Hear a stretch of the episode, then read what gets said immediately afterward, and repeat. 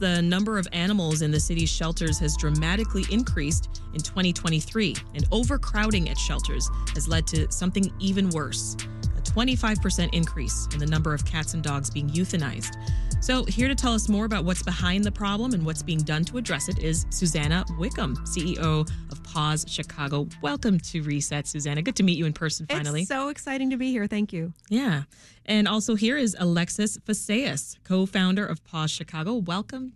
Thank you. As well. Thank you. We're so grateful to be able to talk about this important Yeah. issue. And I'm so glad that you're here, Alexis. I I hear you co founded Paws in the 90s. Yes, I was in high school doing community school. service at a traditional shelter, and I was just shocked to find out the proportion of animals that were being killed. It was really startling. Over 60% in the private shelter. At that point, 95% of the city. Over 20, over 42,000 animals that year in Chicago alone. Oh my goodness. Well, a, a survey by the American Society for the Prevention of Cruelty to Animals, or ASPCA, uh, showed that 20% of American households got a dog or a cat during the pandemic. A lot of us, we saw that, right? We saw people's posts and all of that. But are we now seeing a post pandemic surge of people giving up the animals? Yeah, so we've seen so many issues relating to the pandemic across society, and homeless animals is no different. What we saw is what we call a saturation of homes getting animals in a very constricted period of time. And so that means now, for the years following, people that would have been adopting already have their homes filled because there was such a rush in a constricted period of time, a lot of backyard breeders popped up mm-hmm. that were unethically breeding animals. There were just weren't everything paused, so there just weren't the number of homeless animals available to everyone who wanted them. So the market got flooded.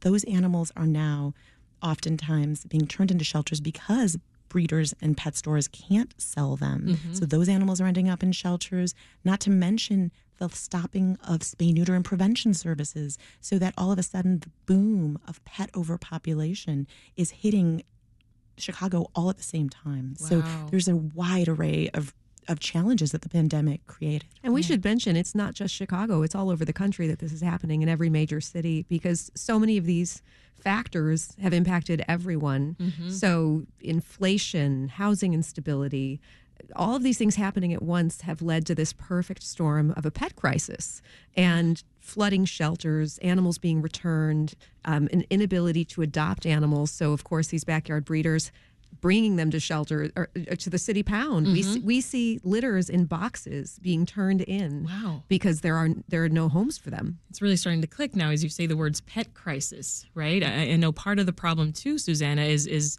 during the pandemic, people didn't take their pets to the vet to be neutered. That's right. Yeah. That's right. We we kept our doors open, but just there was a drastic uh, decrease in the availability of spay neuter citywide. And Just because we were yeah, everything was COVID. closed. Yeah. Everything was closed, and so there, the, just the numbers of, of pets being spayed and neutered declined dramatically. And then the other part of this perfect storm is the cost of veterinary care surged because suddenly there's more pets, and and it's a huge increase in pet ownership all at once. So the price of veterinary care surges, and people can no longer afford to, to spay and neuter their pets Mm-hmm. or even get them vaccinated or checked. So the price of, of veterinary care increases as well as I mean, the, you talked about what's happening across the country. There have been headlines across the U.S. about a, a shortage in vets. There just aren't enough. We see that. We have nine full time vets at our, our homeless pet hospital, which is in Little Village. And uh, about half of our veterinary staff is focused at our clinic doing high volume spay neuter, and the other half is serving our population of, of, of shelter pets. Um, but even for us, we've really fought to increase our capacity and to make sure that we have enough vets to provide this service because right now we're really the only ones offering high volume spay neuter in the city. Absolutely. And we just see this across the country, but also in Chicago. Shelters that have historically adopted out hundreds, if not thousands, of animals cannot find vets. They're coming to us asking us to provide services. So when we opened our Lurie Spay Neuter Clinic in 2000, the focus was always families who cannot afford the surgery. At that time, it was three hundred dollars. Now it's in excess of thousand dollars. But that that market was so important to us because that's where pet homelessness originates. It's in people unwanting, not wanting to breed, but an oversupply of animals being flooding communities and therefore shelters. So that was the target of our service. What we've shifted to since this uh, veterinary crisis mm-hmm. and shortage is really starting to think about how we can support other rescues, especially Chicago Animal Care and Control, because that is ground zero of the pet epidemic. That is where more animals flood into, and that's where we really want to dedicate our services. So, Paws, Susanna, it's a no kill shelter. That's right. How common is it then at Paws to have owners show up and just surrender their pets? I mean, Alexis alluded to the fact that folks are just yeah. turning up. Absolutely, and and we we both are the largest transfer partner from Animal Care and Control. So we're at the City Pound every day, seven days a week, pulling animals, over 2,200 so far this year. And then we also take pets directly from owners. And, and so far this year, there are over 900 that have come into our program that way. Um, so Over 900? Yes. Wow. And, you know, we are constantly assessing our capacity because, and, and really thinking about, um, the pets that that can only come to Paws. We have 90 isolation suites at our facility is an incredible 30,000 square foot hospital built for homeless pets. Mm-hmm. Uh, so still, there's only so much space, right? Well, we have to think about how many of them are in critical care, how many of them are contagious, and and really focusing our efforts on what only we can do. So that's one of the reasons we announced this program to pull all of the parvo positive puppies from Animal Care and Control. Mm-hmm. We just announced that a month ago. We are making a commitment. This is known as the puppy killer. It's a virus. It's devastating to puppies. And there's a new drug that just came out a few months ago, a monoclonal antibody that takes a puppy from being in critical um, in a critical state for two weeks down to usually two or three days. We still have to isolate for the full two weeks. So you still need the facility and the vets on staff and and the team, the mm-hmm. vet techs, uh, to be able to care for those puppies. You still need the time and the space and the infrastructure, yeah. mm-hmm. but we can save them, and then they go on to live long and happy lives. Can you talk more, Alexis, about that? About how you know the ways that Paws volunteers are, are helping the city's animal care? Absolutely. You know, I think tailing on what Susanna was saying about parvovirus, if a dog comes in with symptoms of parvovirus into the city impoundment facility, Chicago Animal Care and Control, mm-hmm. those animals will have to be euthanized there within hours because they are so afraid of that disease contaminating their entire population. They don't have isolation. They have limited veterinary resources. Truthfully, Chicago is one of the least funded animal care and controls. So they are doing miracle work wow. with the budget. So even just have. showing symptoms. Just showing just symptoms. Hours. Have, you, you, know, we've taken three animals in the last uh, two weeks that have had parvovirus these three would have been dead within hours if we did not have the ability to go to animal care and control and take them out. And animal care and control is so relieved. They don't want to do that, but they're trying to save the population of hundreds of other animals in their care. They don't have the infrastructure or the facility to treat, care for, and isolate these animals. So this is truly such a life saving program. Yeah. Well, well, let's talk about the other reason you're here, uh, Alexis. Yesterday, Paws kicked off a couple weeks of no fee adoptions, right, yes. of select animals. Talk about that. Yes. Well, what we're seeing is just a need to get more families in to adopt homeless animals. That's and exactly right. Yeah. So, so we have, you know, we have these wonderful animals that we may treat sometimes for weeks or months for you know they have a broken limb they have a mass removal we're monitoring monitoring their care and often we put them in foster homes while they're recovering because they recover better in a home they're calmer yeah. they're happier um, and then those animals are waiting for someone to adopt them but but they're no longer you know the new puppy or the new kitten that arrived. So we have to do something to get them a little bit of extra attention. Uh, they at this point may be more comfortable in the foster home and we don't want to yank them out and put them in the adoption center mm-hmm. where they may not be as comfortable or do as well. So what we do is we we do a fee waived adoption event. It started yesterday. It goes through january 6th and the idea is let's shine a light on these animals so they get that extra attention. Uh, they're they're not the shiny new toy, but they're just as wonderful. And we have 49 pets in that promotion that we're encouraging people to come out. Inquire about them, yeah. meet them. We'll set up a meeting, and that's um, the part I want to be clear for our listeners because it's select animals, yes. right? And and so you decided on which animals you would waive the adoption fee based on what?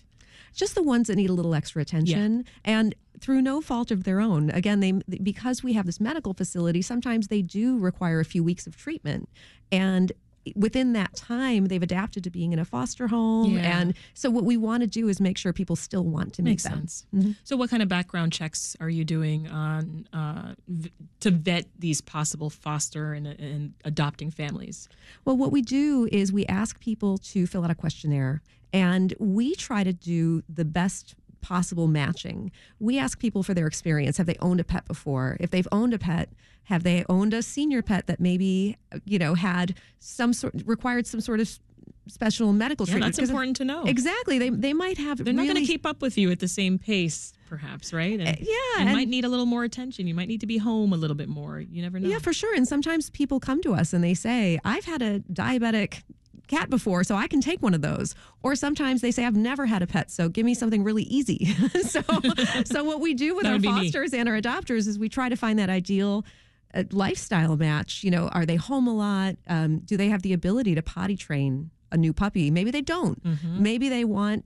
Uh, you know, a, an animal that's already house trained, and we have plenty of those. So, so, Yeah. so we we do this questionnaire to identify the best possible match. I also think about the, the hustle and bustle that we are all going through uh, right now. And I- it brings me back to just last night. I was at an appointment and overheard some folks talking and talking about a dog. And, and, and a lady is sitting across from them and said, Hey, did, did I hear you say something about wanting a dog? Because I need to get rid of my dog because I don't have time. I just don't have enough time. And I hear that all the time. Mm-hmm. I just don't have enough time. I just don't have enough time to care for this for this pet. What do you say to folks like that? Well, really, you need to consider that before you get a pet is the ideal. I keep hearing it after the fact. Exactly. The last dog that I had was because of someone who got the dog five months prior and then was like, "Oh, I just don't have time to. She's cute. I just don't." And a lot of times this is and I think that that's just the reality. Exactly. It's the reality of life today, and it's also pandemic related. With the economy, a lot of us are picking up other jobs. Yes. We're just busy. Well, that's where when we talk about this diversion program we recently launched, it's intended to be there for that situation because we what we see is a couple of sets of circumstances that contribute to owners voluntarily giving up pets. Hmm. Sometimes it is something that can be resolved. Sometimes they say, you know, I can't manage this pet. I can't afford um, this medical intervention. You know, we've seen cases where something happened to a cat's tail. It needs surgery, and it's just more than the owner can handle, but it's something we can handle to keep that pet in the home. I see. Um, but but we see all kinds of circumstances too where they say I can't keep this pet, and so in order to prevent those pets from flooding the city pound, that's why we recently announced a diversion program, large scale, with the intent of either bringing those pets into the Paws program or other shelters programs, or finding tools to allow people to keep their pets. Yeah. Any other resources you, you can share for owners who might be struggling right now with the costs of the vet bills and, and feeding the pet? Well, What else can they turn to? neuter, Our spay neuter clinic uh, is just an exceptional high volume, very low cost, or free if people are on public assistance or living in specific zip codes that have high populations of strays. Mm-hmm. So if you can go to our website at pawschicago.org, spay neuter is so critical because it enhances the health of every animal. And what we see is a lot of the animals that we're able to divert from coming into animal care and control, a simple spay and neuter surgery could actually keep that animal in the home. And so we just want people to be aware of the critical nature of that service and that it's available. Yeah. And, and I want you to speak, Susanna, to the people thinking right now of gifting someone uh, a Mm. pet for Christmas, right?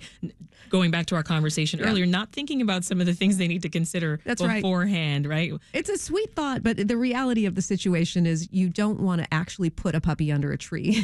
what you want to do is uh, we say bring the whole family to Paws Yes. because we want the whole family to be bought in. We don't want the you know the kids to meet the pet and be, be afraid of it or you know something not something that will result in the animal being returned. And it also brings them into the shelter experience. It's such a great way for kids to get involved and see homeless animals, how they can make a difference. It's inspiring to children. I saw the best thing Christmas Eve last year at Paws at our adoption center. Really? Yeah, um, a family wanted to uh, adopt a, ki- a kitten with their nine-year-old son, and in the car they blindfold him, blindfolded him, and put in earplugs. And when they got him into our kitten room, they took off the blindfold and the earplugs because they didn't want him to hear the meows. Oh, right. And they said, pick your kitten.